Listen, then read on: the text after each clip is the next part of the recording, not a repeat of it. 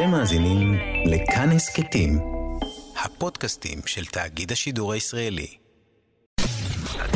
אתם מאזינים לכאן הסכתים, כאן הסכתים, הפודקאסטים של תאגיד השידור הישראלי. נגד הזרם.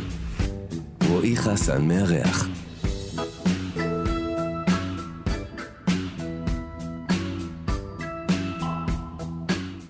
הוא התאהב בקומיקס כשקיבל חוברת מהדודה מאמריקה ומאז לא מפסיק לאייר על דפי A4. ועם האמונה שגם קומיקסאי צריך לדעת לצייר כמו המאסטרים הגדולים, הוא יצר את הריאליסט. קומיקס שמשלב בין האישי לפוליטי ומעורר עדים בעולם כולו. אתם על נגד הזרם כאן תרבות, אני רועי חסן ויש לי את הכבוד והעונג לארח כאן היום בתוכנית יוצר קומיקס, מרצה וראש המחלקה לתקשורת חזותית בשנקר, אסף חנוכה. אהלן אסף, מה שלומך? היי, מה העניינים? בסדר. אתה בסדר עם החנוכה או חנוכה? איך אתה... זה... אני, אני לא אוהב שאומרים לי חסן, זה... אז אני שואל... אתה רוצה חסן כאילו? אתה מעדיף? ככה אני מכיר, אני לא מכיר משהו אחר. יש שני סוגים של אנשים, יש את אלה שזה חנוכה, ויש את אלה שזה חנוכה. ואתה יודע בדיוק כאילו כל אחד מאיזה סוג. אתה אומר לא צריך להוסיף על זה. אני זורם עם שני הסוגים. אה, סבבה. אני פשוט, זה נשמע לי מוזר. זה נשמע לי כאילו, כאילו... חנוכה? לא, אה. אה בשם שלי. חסן? כן. חסן זה מוזר, אני מסכים כן. איתך, אבל לדעתי חנוכה זה יותר אה, כן. דו-כיווני. אה, נכון, האמת שכן. מתנגן יפה, בכלל. Uh, מה שלומך? מצוין, שמח להיות פה. גם אנחנו שמחים שאתה פה, אנחנו מדברים ברבים, כי אני ונדב, העורך והמפיק של התוכנית, מנסים כבר כך וכך uh, זמן להביא אותך לכאן, אז אני שמח שזה קורה. שמח גם אני. Uh, איך אתה בימים אלה? מאוד מרוצה מהחורף והגשם. אשכרה. כן, איזה כיף. זה מאוד... נדיר לשמוע כאלה פה ב... מאוד אוהב את האור האפור הזה, מרגיש שהכל אפשרי. למרות שזה, הגשם פה הוא ב, ב, בצורת נעלם, הוא כאילו מגיע, הוא, חם, חם, חם, ואז יש חורף שלושה ימים, ועוד פעם חם, חם, חם, לא? זה, זה, זה מצב נחשק, בגלל שהוא נדיר. זה כל כך כיף שהוא מגיע, ואתה יודע שעוד שנייה ייעלם. זאת לא זאת אומרת, אם היית גדל בשיקגו, פחות היית אוהב חורף כנראה. אמ, לפי הסטטיסטיקה כן, אבל נראה לי שזה באמת שני סוגים של אנשים, ויש את אלה שאור וחום עושה להם את זה, איכשהו פותח להם משהו, ואני מרגיש שמאוד קשה לי שחם ויש הרבה אור, שאני רוצה להתחבא. אשכרה. Uh, טוב, אנחנו בנגד הזרם, אז בכל זאת נשאל את שאלת הנושא. איך אתה עם. עם הביטוי הזה? אתה, אתה מרגיש נגד הזרם? Uh, כן, כן, אני חושב שהבחירה המרכזית בחיים המקצועיים שלי לעשות קומיקס היא מאוד נגד הזרם. כאילו, אני חושב שכשהבנתי את זה כאיש מבוגר, שאני בעצם עושה משהו שהוא אה, גם קצת מחתרתי, הוא גם בשוליים, אבל הוא גם תרבות המונים, והוא בעצם כמו מין מסכה מתוקה כזאת של איזה בדיחה על עמוד אחד שייקח לך ארבע שניות לקרוא אותה, אבל שאני יכול עם הדבר הזה לעטוף מסרים אה, קשים, מורכבים, בעייתיים, שאני לא יכול להגיד למישהו בפרצוף. זו התשובה מאוד מאוד מורכבת וארוכה. אבל קומיקס באמת, בגלל שזו אה, שפה ש... שהיא בינלאומית בעצם, שפת הציור, למרות שזה בדרך כלל מגיע עם, עם סיפור, נראה לי שזה מה שהופך קומיקס לקומיקס, לא? שזה גם וגם. כן, זה חיבור של דימוי וטקסט. אה, עדיין, עדיין זה משהו שהוא לפחות בראש שלי, תקן אותי אם אני טועה, מאוד מאוד אמריקאי, לא? אני חושב ש... לפחות יש... בסורס של זה, כאילו בשורש של זה. אמ, זה כמו להגיד על סוגים מסוימים של מוזיקה שהיא מאוד שחורה, ואז פתאום מישהו לבן בא ו... ועושה ראפ, אני לא יודע, אז... אה, אבל זה עדיין מאוד שחור ראפ. כאילו... אוקיי, אז אבל בוא נפריד רגע ז'אנר ו... ושפה ומדיום. אז נגיד, הקומיקס נולד בתור ז'אנר אמריקאי. אפשר להגיד את זה בעיתונות האמריקאית משנות ה-30, וזה התחיל מסטריפים מצחיקים לילדים. ואז זה גדל להיות uh, גיבורי על לבני נוער. ושם בעצם הז'אנר הפך להיות משהו שהוא מיינסטרים, כי היום יש סרטי גיבורי על, וגיבורי על זה כבר משהו בתרבות. אבל מבחינה אבולוציונית, זה אולי קצת דומה ל- לסרטי אנימציה, לא? שזה משהו שהתחיל בתור משהו ילדותי כזה, עם uh, לבדר את הילדים. Uh, והפך להיות uh, דברים מאוד מושקעים לבני נוער, אפילו למבוגרים, כאילו זה לא... אני חושב שהייתה איזו נקודה שארט שפיגלמן הוציא את מאוס, וזה הסיפורים שאבא שלו סיפר לו על, על השואה. על החוויות שלו בשואה, והוא גם, הוא לא התחב... הוא כאילו לא ניסה לעשות קומיקס מתוחכם, זה פשוט כאילו אנשים עם, עם ראש של חיה כזה בשואה. אז אני חושב שכן, בקומיקס יש משהו שקצת פונה לצד הילדותי שלנו, ומאוד מתקשר ומיידי, אבל לדעתי דווקא בגלל זה יש לו את הכוח לעסוק בנושאים של מבוגרים. אבל זה גם אה, מצד אחד, זה מחבר לצד הילדותי אולי, אבל מצד שני יש בזה גם משהו מאוד קדמוני. זאת אומרת, בעניין הזה של לתקשר דרך דימוי ודרך ציור. ציורי מערות אתה מתכוון? בין היתר, נגיד. אני מסכים, אני חושב שציורי מערות וגם אה, ציורים מצרים מתקופות מסוימות אה, שמספרים סיפור דרך סדרה של ציורים, זה לגמרי קומיקס. אני חושב שזה דרך מאוד מאוד, כמו שאמרת, פרימיטיבית או בסיסית לתקשורת בין בני אדם. ו... ואצלך החיבור הזה לקומיקס, הוא, הוא, הוא הגיע מה, מהמקום האמריקאי? זאת אומרת, מהמקום הזה של... אה, שנתקלת בחוברת ספיידרמן ונדלקת, או פופאי, או מה שזה לא יהיה? אה, אני חושב שזה, כן, זה פגש אותי בגיל הנכון, במקום הנכון, כי גדלתי, יש לי אחות גדולה ואח תאום, והיינו באותו חדר, אני ואחי התאום תומר, שהוא היום גם מאייר, חי בארצות הברית הרבה שנים. ו... וזה היה מין אה, שכונה נחמדה כזאת, אבל שלא היה שם כלום, וכאילו ראו את כביש גאה מהחלון. וזה איזו שכונה? היה ברמת אילן. שזה פה, ב- באזור? אני לא, אני באזור, פחות אה, אה, בגיאוגרפיה. זה כמו על גבול, נגיד, פתח תקווה, תל השומר. אה, אוקיי, זה כזה עיר שינה של תל אביב. אוקיי. זה, זה היה לוקח כזה חצי שעה להגיע לתל אביב. אמ, ו, וממש לא היה כלום, זה היה שנות ה-70, תחילת שנות ה-80. לא, אני חושב שלא היה לנו טלוויזיה גם הרבה זמן. ואז אה, איזה דודה מאמריקה שלחה לנו חוברות קומיקס של ספיידרמן, וכמו שאתה אומר, אוקיי, זה שנינו- התחיל שם, הניצוץ, כאילו. אבל- הדודה מאמריקה. אבל למה כאילו, חשבתי על זה הרבה, למה כאילו כל כך נבלענו לזה? ואני חושב שחלק מזה, זה גם בגלל שכל מה שהיה למדיה הישראלית להציע, כל מה שראינו בטלוויזיה אחר כך, שהיה לנו בשחור לבן, ואנשים שדיברו, והאנשים החשובים, אף אחד מהם לא נראה כמו המשפחה שלי. וזה כאילו לא היה קשור אליי. זה היה אנשים אחרים שנראים אחרת. אבא שלי מדבר בחטא ועין, כי הוא טבריאני. הצד של המשפחה של אימא שלי דיברו הרבה ערבית ביניהם. ולא היה שום זכר לזה בתוך התרבות הישראלית שאני פגשתי כילד. וגם, וגם אם, אם הוא היה, אז הוא היה בדרך כלל בצורה מלעיגה ו- כן, וקיצונית. קריקטורה כזאת של שכונת, אה, שכונת חיים כזה, או משהו כזה נגיד. זה די מדהים שזה מה שיצר את החיבור. זאת אומרת, אני, אתה יודע, יש לי את השאלות האלה בשרוול, מה שנקרא, לגבי הזהות והעיסוק שלך בזהות, ואני אני מכיר את, ה, את העבודות שלך ומכיר, יודע שאתה מאוד uh, בתוך הדבר, אבל uh, לא תיארתי לעצמי שזה בא ממקום כל כך ראשוני, מבחינת היצירה אני מתכוון. זאת אומרת, לא מבחינת המשיכה ליצירה לפחות. ברור שהיה משהו ב... בפלסטיות של זה, בצבעים, זה היה נורא צבעוני ונורא הירואי, וגם אני חושב שהעניין הזה של גבריות וכוח ומאבק, זה שתמיד יש דרמה, תמיד הם הולכים מכות כזה מעל הבניינים. היה פשוט משיכה לדבר הזה בתור שני נערים כזה שגם גדלו וגם קצת הלכו מכות, וזה כאילו מין, היה מודל כזה. אמ, וגם אהבנו מאוד לצייר, אז יכולנו לשכפל את זה, וגם בזה היה איזשהו קסם. וזה אולי גם, לא יודע, תקן אותי, אני לא, זה אני כאילו עכשיו רק מחבר נקודות בראש, אבל אולי באותם שנים, שלא יודע באיזה גילאים אתה מדבר, שהדודה שלחה לכם את הקומיקסים התחיל האלה. ממש מגיל, לדעתי, חמש, שש כזה לפני. אז, אז אולי זה גם היה באיזשהו אופן הדבר הזה שהוא שלך ושל אחיך. זאת אומרת, אני לא יודע כמה ילדים הכרת ב- באזור מגוריך שקראו קומיקסים או. נחשפו לקומיקסים. אז אולי גם היה בזה את, ה- את המקום הזה של משהו שלכם.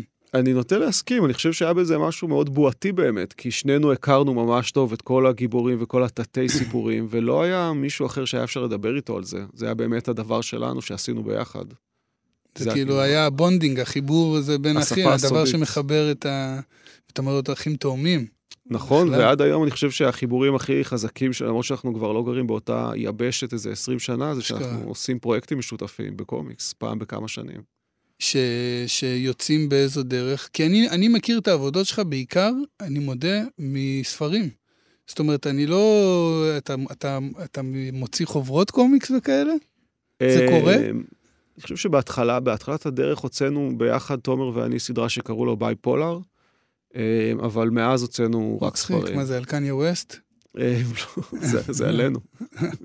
אה, באמת? זה היה כמה חוברות, אני עשיתי שם בעצם את אה, פיצריה קמיקזה של אתגר קרת כן, בהמשכים. בטח. זה, אני מכיר את זה, מכיר גם את סמטאות הזעם, יש לי אפילו עותק בבית. וואו, איזה מחמיא.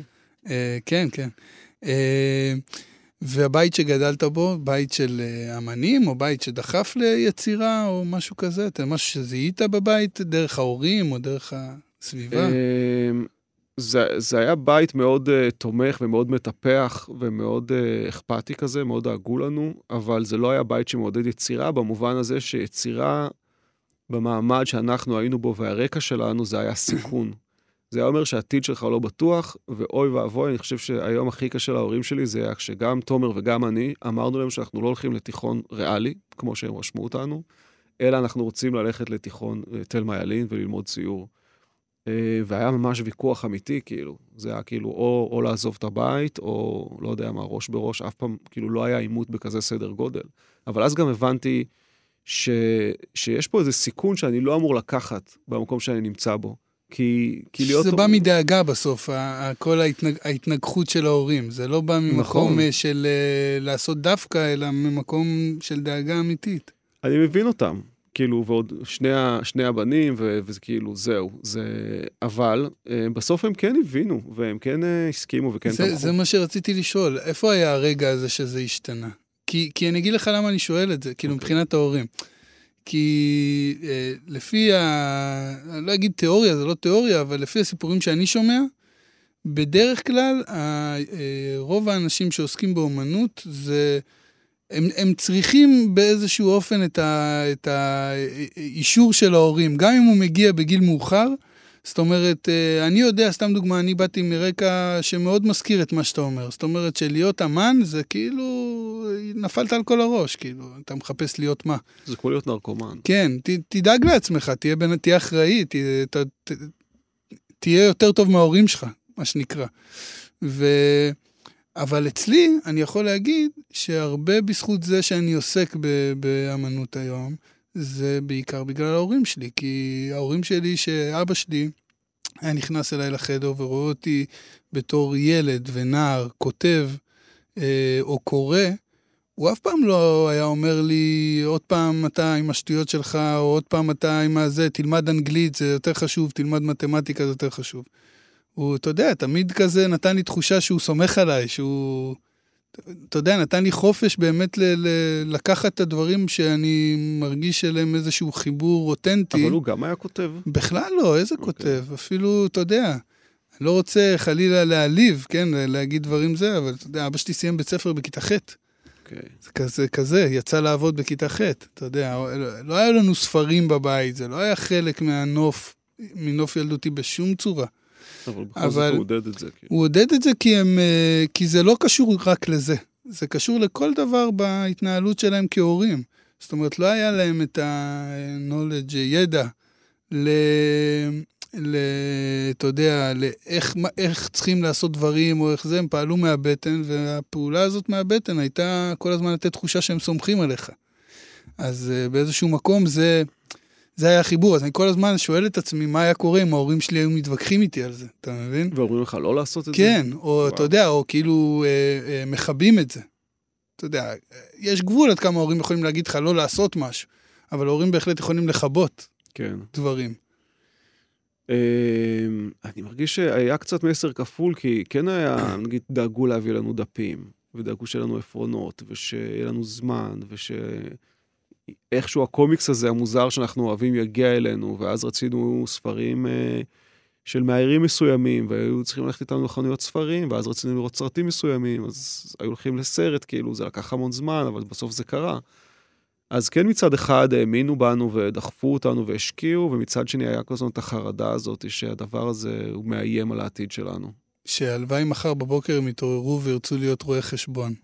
או מנהלי בנק. זה הייעוד, כאילו, עבודה קבועה באותו מקום, 30 שנה, 40 שנה, אבל אני חושב שעד היום שאני, במיוחד כשהתחלתי לכתוב בעצמי קומיקס, אז חשבתי, האם ההורים שלי יבינו את זה כשהם יראו את זה? ובסוף הבנתי שאני לא באמת יוצר לאיזה קהל צעיר מגניב כזה שיקנה את זה במיליונים, יוצר, כאילו, יוצר את זה בשביל האנשים שסביבי, שהכי קרובים אליי, שהם לא אוהבים קומיקס בהכרח ולא מבינים את זה. ולכן אני גם כזה הרגשתי שהדברים הם נורא מתוחכמים עם המון רפרנסים תרבותיים, הם פחות מעניינים. זה צריך להיות כמה שיותר תקשורתי. ואז האתגר, איך אני יוצר קומיקס שגם ההורים שלי יבינו אותו, אחרת איזה ערך יש לזה. ויריית הפתיחה מבחינתך, מה היה הדבר הראשון שפרסמת? פרסמת דברים אה, לפני שיצאת ללימודים וכאלה, או שרק בשלב מאוחר יותר? ב- אני חושב ששירתתי בעיתון במחנה, בתור חייל, אז uh, איכשהו קיבלתי שם את העמוד האחורי לעשות קומיקס, ואז uh, אתגר קרת בדיוק הוציא את צינורות, ואז התקשרתי אליו, זה היה מאוד מאוד הגיוני לעשות את זה בתקופה ההיא, שזה היה שנות ה-90 נראה לי, ואמרתי לו שאני רוצה לעשות עיבודים של הסיפורים שלו. צינורות לקומיקס. זה היה באמצע שנות ה-90. אני זוכר את זה פחות או יותר כן. כנער שקרא יש את. זה. אולי, אולי אמצע, אולי טיפה פחות, אבל זה באזור ה-93 עד 96, אני מנחש. אני חושב שזה היה כזה פעם ראשונה שהיה משהו uh, ממש ישראלי, שאמרתי, אוקיי, אני יכול כזה להזדהות עם זה. Um, אז הקשר איתו נוצר והתחלנו לעבוד על סמטאות הזעם, אבל אני חושב שפעם ראשונה שממש עשיתי משהו שהרגשתי שהוא לגמרי שלי, זה היה הריאליסט. ואת זה התחלתי לעשות הרבה הרבה יותר מאוחר, ב-2010 אולי. אז כמה שנים עבדת עליו? על הריאליסט, אה, עשר שנים זה הגיוני. זה הגיוני, כן, כי אני, אני לא סתם שואל, כי אני כאילו קצת, קצת עם עצמי, כזה, אה, באיזה כזה רגע של אה, לא בטוח, אני זוכר שהוא יצא לא מזמן. אז uh, בגלל שבמשך עשר שנים, כל שבוע, עשיתי עמוד לעיתון. ואז כל כמה שנים היו אוספים את כל העמודים האלה ומוציאים אותם כספר. אבל uh, נגיד בעברית יצאו שני ספרים, בצרפתית יצאו חמישה ספרים, באנגלית יצאו ארבעה ספרים. כל כאילו תרגום, איכשהו חילק את זה אחרת, וגם uh, הסדר של העמודים היה עריכה אחרת קצת, היו ערוכים אחרים. והעניין הזה עם, ה, עם הצד הלא חזותי, הצד הטקסטואלי, איך הוא בא לך בטבעיות? איך אתה מרגיש עם ה, בתור uh, זה שמספר גם את הסיפור? כי כמו שאמרת, היו לך פרויקטים משותפים עם אדגר, אני מניח שהיו גם פרויקטים נוספים עם אנשים שכתבו טקסטים, כן. אבל שזה אתה עושה את כל הדבר. כאילו זה משהו שתמיד רציתי, אבל הייתי מאוד מאוד עסוק בציור. זה מאוד עניין אותי איך אפשר אה, לגרום לאנשים להרגיש משהו, דרך ציור, דרך קווים, דרך דימויים. אה, אבל כל הזמן היה לי משהו שהיה לי נורא חשוב להגיד, ולא הצלחתי, נראה לי, דרך ציור. ואז הרגשתי שאני כותב, שאו או שזה חיקוי של משהו. זה היה נורא קשה, כי בסוף ציור זה כזה, אתה מתאמן 20 שנה, אתה מעתיק ארבעה ספרי אנטומיה, ואתה אה, מנסה המון המון חיבורי צבע, ובסוף אתה נהיה צייר. והרגשתי שבכתיבה זה היה כזה ההפך. זה לשכוח את כל מה שאני מנסה להיות, ולהצליח להיות כנה, ולהגיד משהו כאילו פשוט, אבל אה, בלי מסכות ובלי לרצות שיחשבו שאני חכם, פשוט כאילו להודות במשהו שאני לא מצליח להגיד. שהוא לא נתון לאין סוף פרשנויות. זאת אומרת, אה, הוא נתון לפרשנויות, אבל הוא לא נתון לאין סוף פרשנויות, כמו שאתה עומד מול אה, ציור במוזיאון, לצורך העניין. נכון, זה ממש ההפך, זה להגיד משהו נורא נורא ספציפי, אבל, הוא- לא- אבל אני גם חושב שזה המגבלה שלי ככותב, כאילו, נגיד, אה, השירים שלך, ואני חושב שמדינת אשכנז, וגם יש לך משהו עם, על מבקר המדינה, נכון? אה, דוח מבקר המדינה, כן, כן. שזה גם היה משהו מאוד חזק, שאתה כן, כאילו, אני מדמיין מישהו עומד בכיכר העיר ומדבר לכולם, וכולם כזה מקשיבים מסביב, ואני לא יכול לכתוב ככה, אין לי את ה... אני מרגיש שאם אני לא כותב איזה משהו נורא כנה ופשוט, אז זה פשוט לא, לא נשמע טוב. לא, גם, גם אני לא כותב ככה, זה, זה שיר, גם במקרה שלי, דוח מבקר המדינה הוא שיר מאוד uh, שונה משאר השירים שלי, כי הוא באמת uh, כתוב כדוח. זאת אומרת, התחושה שם היא מאוד, uh, כמעט אנטי-פואטית. זאת אומרת, כי הוא, אוקיי. הוא, הוא, מאוד, הוא מאוד דיווחי. אבל אתה מרגיש שהכתיבה שלך היא ב- אוטוביוגרפית? אה, כן, אבל עדיין, במקרה הזה של כתיבה אוטוביוגרפית, זה משהו שאני מאוד מתעסק איתו. כי מה זה כתיבה אוטוביוגרפית? בתפיסה שלי לפחות, היא תמיד... היא לא, היא, לא, היא לא כתיבה של... זה בדיוק הפוך מכתיבה את ביוגרפיה. שבביוגרפיה יש איזו יומרה לספר איזשהו אמת. כשאתה כותב אוטוביוגרפיה, אז יש לך את החופש המלא לכתוב אמת ולכתוב שקר. זאת אומרת שהאמת היא, ב, היא, היא, היא כהצעה בלבד. זאת אומרת שאתה כותב את הסיפור האישי שלך, אתה יודע, אתה יכול לכער דברים, או, לייפות דברים, או לעגל פינות, או ללכת ממש במקרים מסוימים עד הסוף, ובמקרים מסוימים פחות עד הסוף. זאת אומרת, יש לך את החופש המוחלט שם, אז למה אתה מחויב בעצם? לתמרן. אה, למה אני מחויב? כאילו, אם אתה יכול לשנות את ה... אם אוטוביוגרפיה זה בעצם תראה, אתה יודע מה אני חושב על זה כל. הזמן? שאתה, שאתה, כשאתה מתראיין בראיונות. וכל הזמן בעצם בראיון, כל שנתיים עושים ראיון, ואז שואלים אותך על הסיפור חיים שלך. עכשיו, אתה לא יכול לשנות סיפור חיים. אתה יכול. לספר את הסיפור, כל הזמן את אותו סיפור, אז אתה משחזר את עצמך למוות, וזה בדיוק ההפך מספרות. נגיד בוב דילן למשל, שזה הוא, הוא, זה רגע, זה משהו שהוא, שאני מאוד אוהב אצלו, הוא היה נוהג לשנות את סיפור חייו ברעיונות. כאילו לשחק עם זה. כי זאת כי- האומנות בעצם. לא, כי זה גם שאלה מטופשת כל רעיון מחדש, לשאול על הילדות שלך, שכבר דיברת עליה אלף ואחת פעמים, אתה יודע. אתה לא יכול זה לא יש- לשחזר את זה, כן. כן, לא, אתה גם לא, אתה לא פתאום תגור בבית אחר, ת, תיוולד בבית חולים שונה, להורים אחרים, ההורים שלך במקצועות, זה לא יקרה. אבל אני אגיד לך משהו... יש לך את הסיפור שלך, אתה מבין? אה, אני לא, אני כזה מרגיש שאני משתלט על הרעיון, אבל אני חייב להגיד לך משהו להפך, אני משתלט על הרעיון. על מדינת אשכנז, שאני זוכר שקראתי את זה, ואמרתי, וואו, אני לא מאמין שהוא כאילו אשכרה כתב את זה. כאילו, אסור להגיד את הדברים האלה. זה דברים שאסור להגיד אותם, זה לא הגיוני שבן אדם בא וכתב את זה ככה. ואני חושב שזה כן נדלק לי איזה משהו שכאילו אמרתי, אוקיי, אז בוא, אני עכשיו אנסה לכתוב את הדברים שאסור להגיד. בוא נראה מה קורה, כאילו, העולם מתפוצץ, העולם יישרף, יפטרו אותי, מישהו ייעלב, כאילו, מה יכול לקרות? כאילו, הדבר הכי קיצוני בסוף שקורה זה מין פייסבוק כזה ליומיים, כן. יש מלא מלא כן, התקפות, ואז כאילו זה נעלם.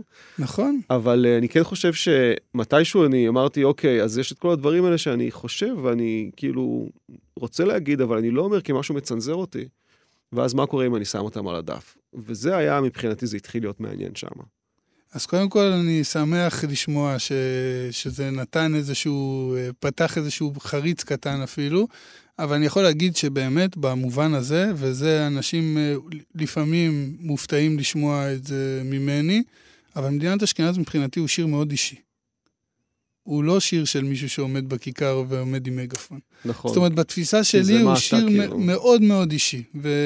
אבל אתה ידעת שזה חומר נפץ, אתה לא... אל תעשה את אני ידעתי, אבל גם לא ידעתי עד כמה. אני מודה, אני אומר את האמת, ידעתי שזה חומר נפץ, תיארתי לעצמי שכמה אנשים אולי ייעלבו, אולי יכעסו, אבל לא תיארתי לעצמי שעד כדי כך. אבל בסדר, היה גם הרבה אהבה, אני לא יכול להתלונן. כל דבר שמעורר את השיח זה דבר טוב, אין כן, מה כן. לעשות. נגד הזרם, אתם הנגד הזרם, כאן תרבות, אה, איתי אסף חנוכה, אז אה, אנחנו עוברים לתקופה הצרפתית, נכון? היה איזה משהו שם בצרפת? היה, היה כמה שנים אפלות בצרפת. אבל איפה בצרפת, ולמה אפלות? אה, ירד כל הזמן גשם. שזה טוב לך, לא? אה, כן, זה היה לי טוב, מאוד אהבתי את זה. הייתי שלוש שנים בליון, למדתי שם, ואז הייתי עוד שנה בפריז. אז בעצם זה היה משהו כמו ארבע שנים. ליון זה דרום, צפון, מרכז? מה זה ליון? אני אה, יודע, פ- מרסיי זה דרום, אה, פריז זה צפון, נכון? שזה- כן, פריז זה, זה דרומית מפריז, זה לא ממש אה, בדרום, אבל זה כאילו קצת יותר באמצע נגיד. מרכז. כי אני כבר לא זוכר האמת, אבל זה קצת יותר כזה כתום ואיטלקי, מאיך שפריז נראית, שזה ממש עיר הערפדים. אה, באמת? הבחינות. ברור, אין שמש, כולם כאלה אפורים שחורים. זה מאוד מאוד ערפדי, אבל אה, בקטע טוב. ויש להם אוכל טוב. אה, ובוא נדבר רגע על ה- קצת על הזהות המזרחית ועל המקום שהיא תופסת ביצירה שלך. אבל אני חייב להגיד שלדעתי זה כן קשור קצת לצרפת, כי היה לי איזו הזדמנות, היה איזה רגע שבו למדתי בצרפת, כבר ידעתי צרפתית והיה לי חוזה בהוצאת ספרים צרפתית, ועבדתי עם סופר צרפתי יחסית מוכר שקראו לו דידיה דנקס. אמ, וכל הדברים האלה קרו בשנה אחרי שסיימתי את הלימודים, וכאילו מבחינתי המסלול של החיים שלי הלך בדיוק לפי התוכנית. ואז כבר גרתי בפריז, וכזה התחלתי לחיות, אבל משהו כזה לא עבד, ו... והייתי נורא נורא מבואס כל הזמן. ומתישהו לא הייתי מסוגל יותר, וכזה ארזתי את עצמי נורא מהר, וחזרתי לארץ. אה, ואז אמרתי, יאללה, אני מוותר על קומיקס, מוותר על כל השטויות האלה, הלכתי לעבוד בחברת הייטק, כזה עשיתי תפריטים. לאפליקציות. ו... וכאילו ויתרתי על זה, ויתרתי על הציור, ויתרתי על החלום, ויתרתי על צרפת. ואחר כך כזה התחלתי לאייר בשביל הכסף כזה לעיתונים, ואז איכשהו הגיעה העבודה הזאת בכלכליסט, וכאילו עשיתי את זה שכבר אין לי מה להפסיד, שכבר לא אכפת לי. אני חושב שבגלל זה זה, הריאליסט הפך להיות משהו כזה, כי זה לא היה איזה ילד עם חלום, זה כאילו מישהו שכבר נשבר לו החלום. ואז כבר, אה, יאללה, כאילו, fuck it, אני עושה מה שאני רוצה. ווואו, זה כאילו סיפור רציני, היה, היה איזה משבר שם, זה כאילו, זה משבר... אה, כן, נראה לי שזה מין משבר של גיל 25 כזה, שאתה... לפחות אני, כאילו, היה איזה תוכ, תוכנית מאוד גדולה, אתה יודע, למדתי צרפתית בלילות כדי להצליח להתקבל לבית ספר מסוים שלימד בשיטה שהאמנתי שהיא הכי טובה, ועברתי כזה את כל זה, וגמרתי בהצטיינות, ותפרתי את הדיל בהוצאת ספרים, ו... הלכתי לפגוש את הסופר הזה באיזה ערב עם אקורדיון, כאילו הכל עבד כזה כמו, חוץ מהדבר עצמו, שפשוט כאילו החיים שלי היו לא כיפים בשום צורה. אז מתי זה התחיל, מתי זה הפך להיות כיפי? אמ, זו תשובה ממש אה, קלישאתית, אבל נראה לי כשכזה משפחה, ילדים... לא, לא קלישאתי בכלל. אה, אתה מדבר עם האדם הנכון לומר לו את התשובות האלה, אתה מבין? כן, בסוף כאילו האושר זה... אני מרגיש בדיוק ככה. במקומות הכי הכי פשוטים, ו... כן, כאילו אינטראקציה בין אישית עם אנשים שאתה אוהב, כאילו. אז תראה, אני, אנחנו, זרקתי לך את זה קודם, על העניין של הזהות המזרחית והמקום שתופסת ביצירה שלך. אז יש את האסטרונאוט המזרחי הראשון, אה, שזה כבר, אה, אתה יודע, זה, זה מתפוצץ לך בכותרת, מה שנקרא, אה, כבר. ויש גם את, ה... יש גם את הקומיק שציירת לא מזמן ועשה הרבה מאוד בלאגן על, על חטופי ילדי תימן, ילדי תימן החטופים. כן. אתה רוצה לספר קצת על ה, על ה, על ה, גם על היצירה אולי וגם על האפקט שזה, שהיא הביאה איתה? כי חושב... זה בדרך כלל לא קורה הרבה היום שהיא יצירה בעיתון, נכון? זה פורסם בעיתון. זה היה בעיתון, אבל הבלגן היה בגלל שזה הוצג במוזיאון. אה, אוקיי. אז כאילו כמה שנים אחרי שזה הוצג בעיתון, זה הוצג במוזיאון הקומיקס. הבנתי, הבלגן לא נוצר מהעיתון, הבלגן... גם אז היה קצת בלגן האמת, אבל היום איך אתה מודד בלגן? זה כי כמות, כמות הנאצות שאתה מקבל ואנשים שמקווים שתמות. אה, לא יודע, שיח שמתרגש סביב הדבר, אתה יודע. ברגע שזה היה במוזיאון, אני חושב שזה כאילו קיבל איזה חותמת של, של, של ממסד. ומשהו בעיתון, אוקיי, אחרי יום זה נעלם. אבל ברגע שזה תלוי במוזיאון, אז, אה, אז כבר אפשר לתקוף משהו ממשי, זה כבר לא איזה יוצר, אפשר לתקוף את המוזיאון, ועל הדרך גם את היוצר. אז, אז תקפו את המוזיאון? Uh, אתה יודע, שלחו מכתבים והתארגנו ועשו כל מיני... Uh, נראה לי שזה היה כאילו שאסף חנוכה צריך להיות בכלא, כי הוא אוטו-אנטישמי, צריך לפטר אותו מיד משנקר, uh, והוא כנראה נאצי. זה בעצם היה הטענות. ואני חושב שהסיבה היא... וזה כי, בוא נדבר על היצירה קצת, כי מה, מה, מה הראת ביצירה הזאת בעצם?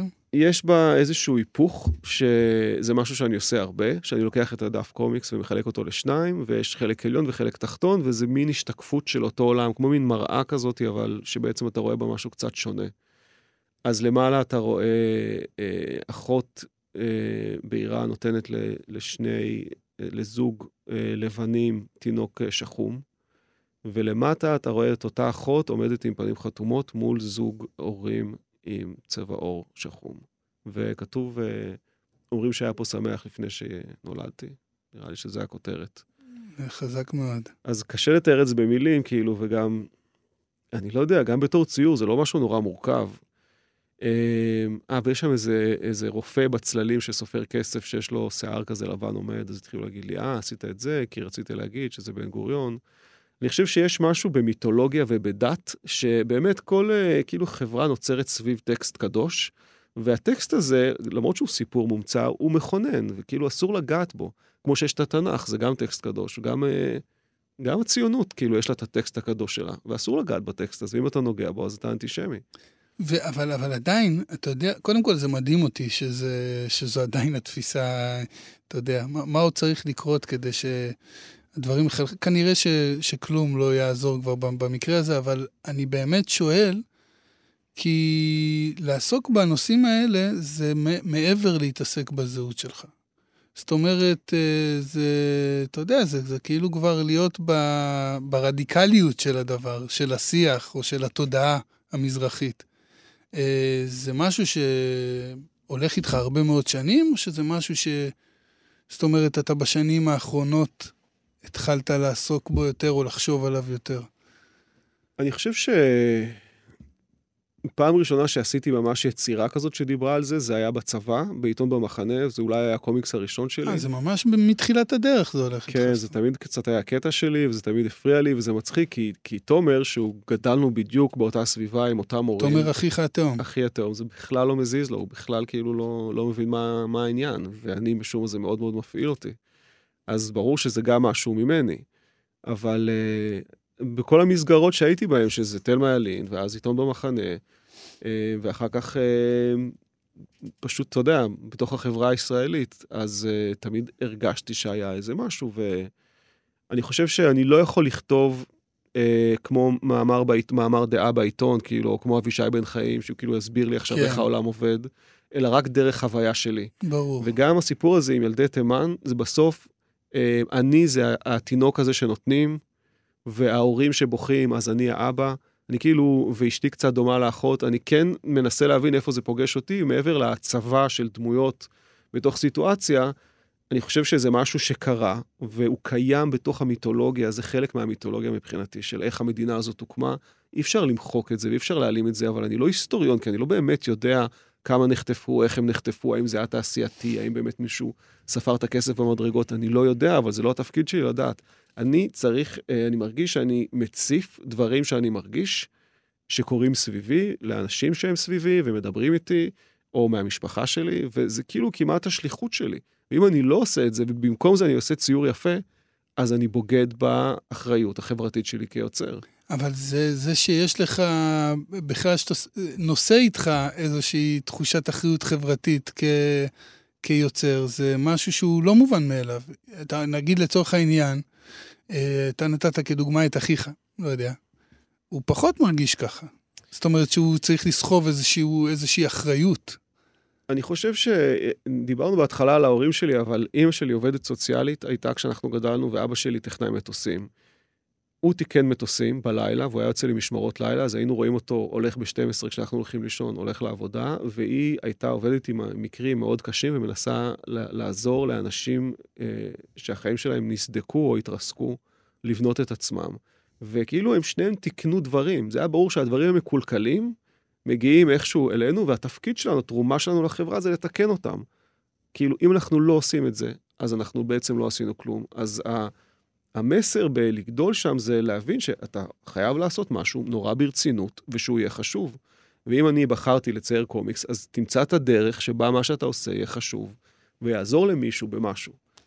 זה נורא חזק, האמת. באמת. אה, התפיסה הזאת, וזה גם מאוד לא שגרתי, אני חייב לומר. כאילו...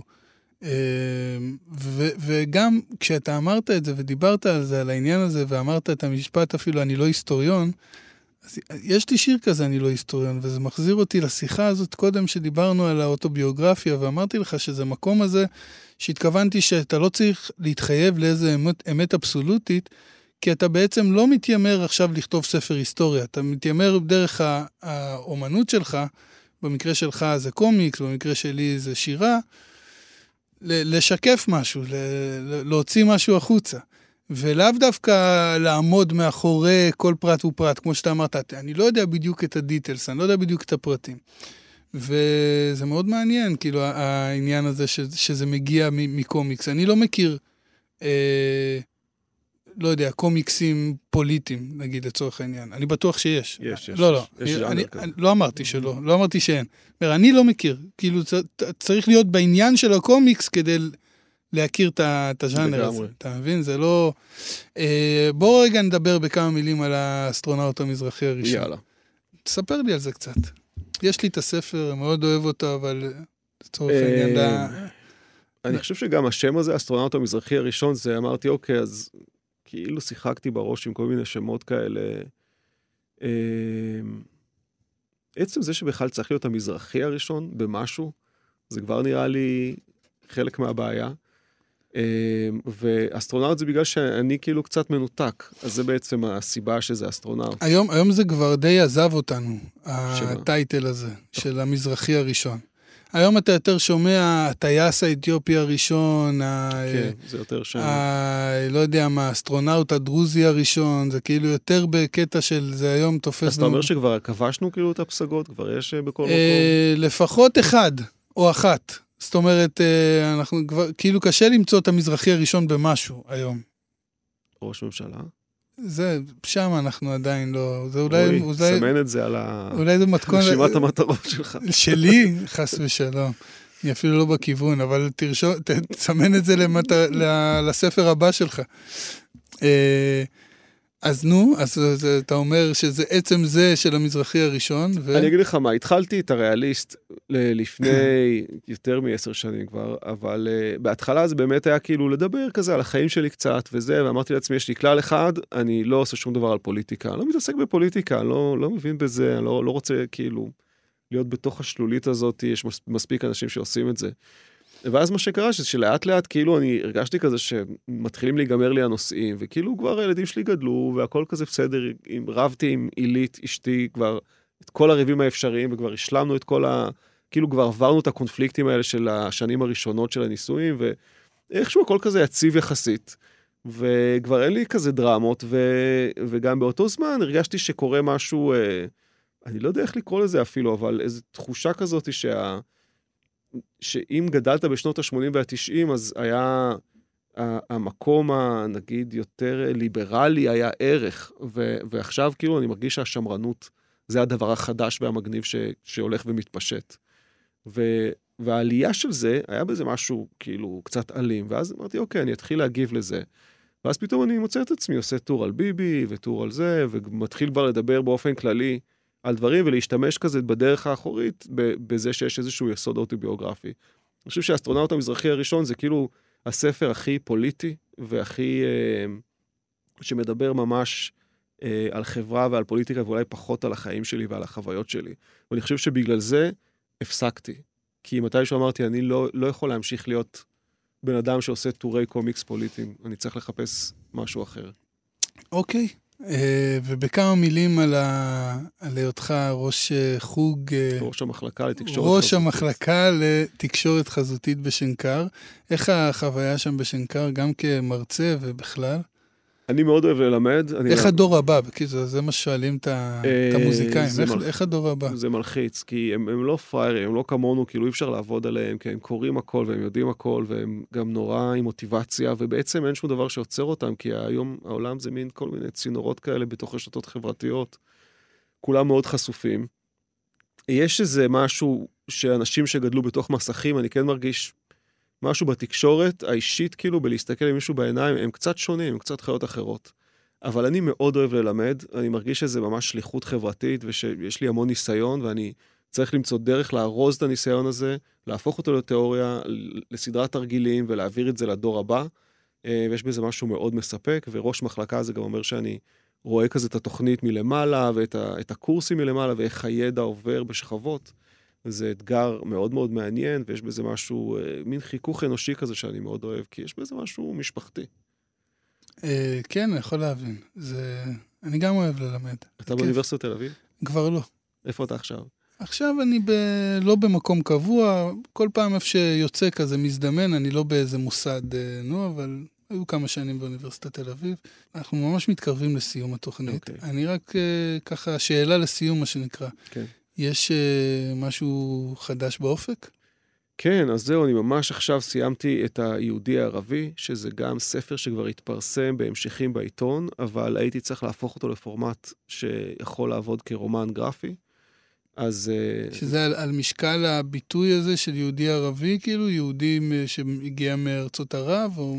כן, זה קצת משחק אה, משמעויות כזה, כי זה על המשפחה של אבא שלי שהגיע מכורדיסטן בשנות ה-20 לישראל, והם היו לגמרי יהודים ערבים בכל המובנים, אבל אה, היה שם איזה סיפור עם אה, יתום ערבי שהם אימצו, שהוא מין אימץ לעצמו זהות יהודית, ואז במרד הערבי הגדול היה רצח, ואני בעצם כאילו יוצא... הסיפור זה תיעוד שלי יוצא לחקור את הרצח הזה ומדבר עם בני משפחה, להבין אם היתום הערבי הזה שהם אימצו הוא בעצם הרוצח.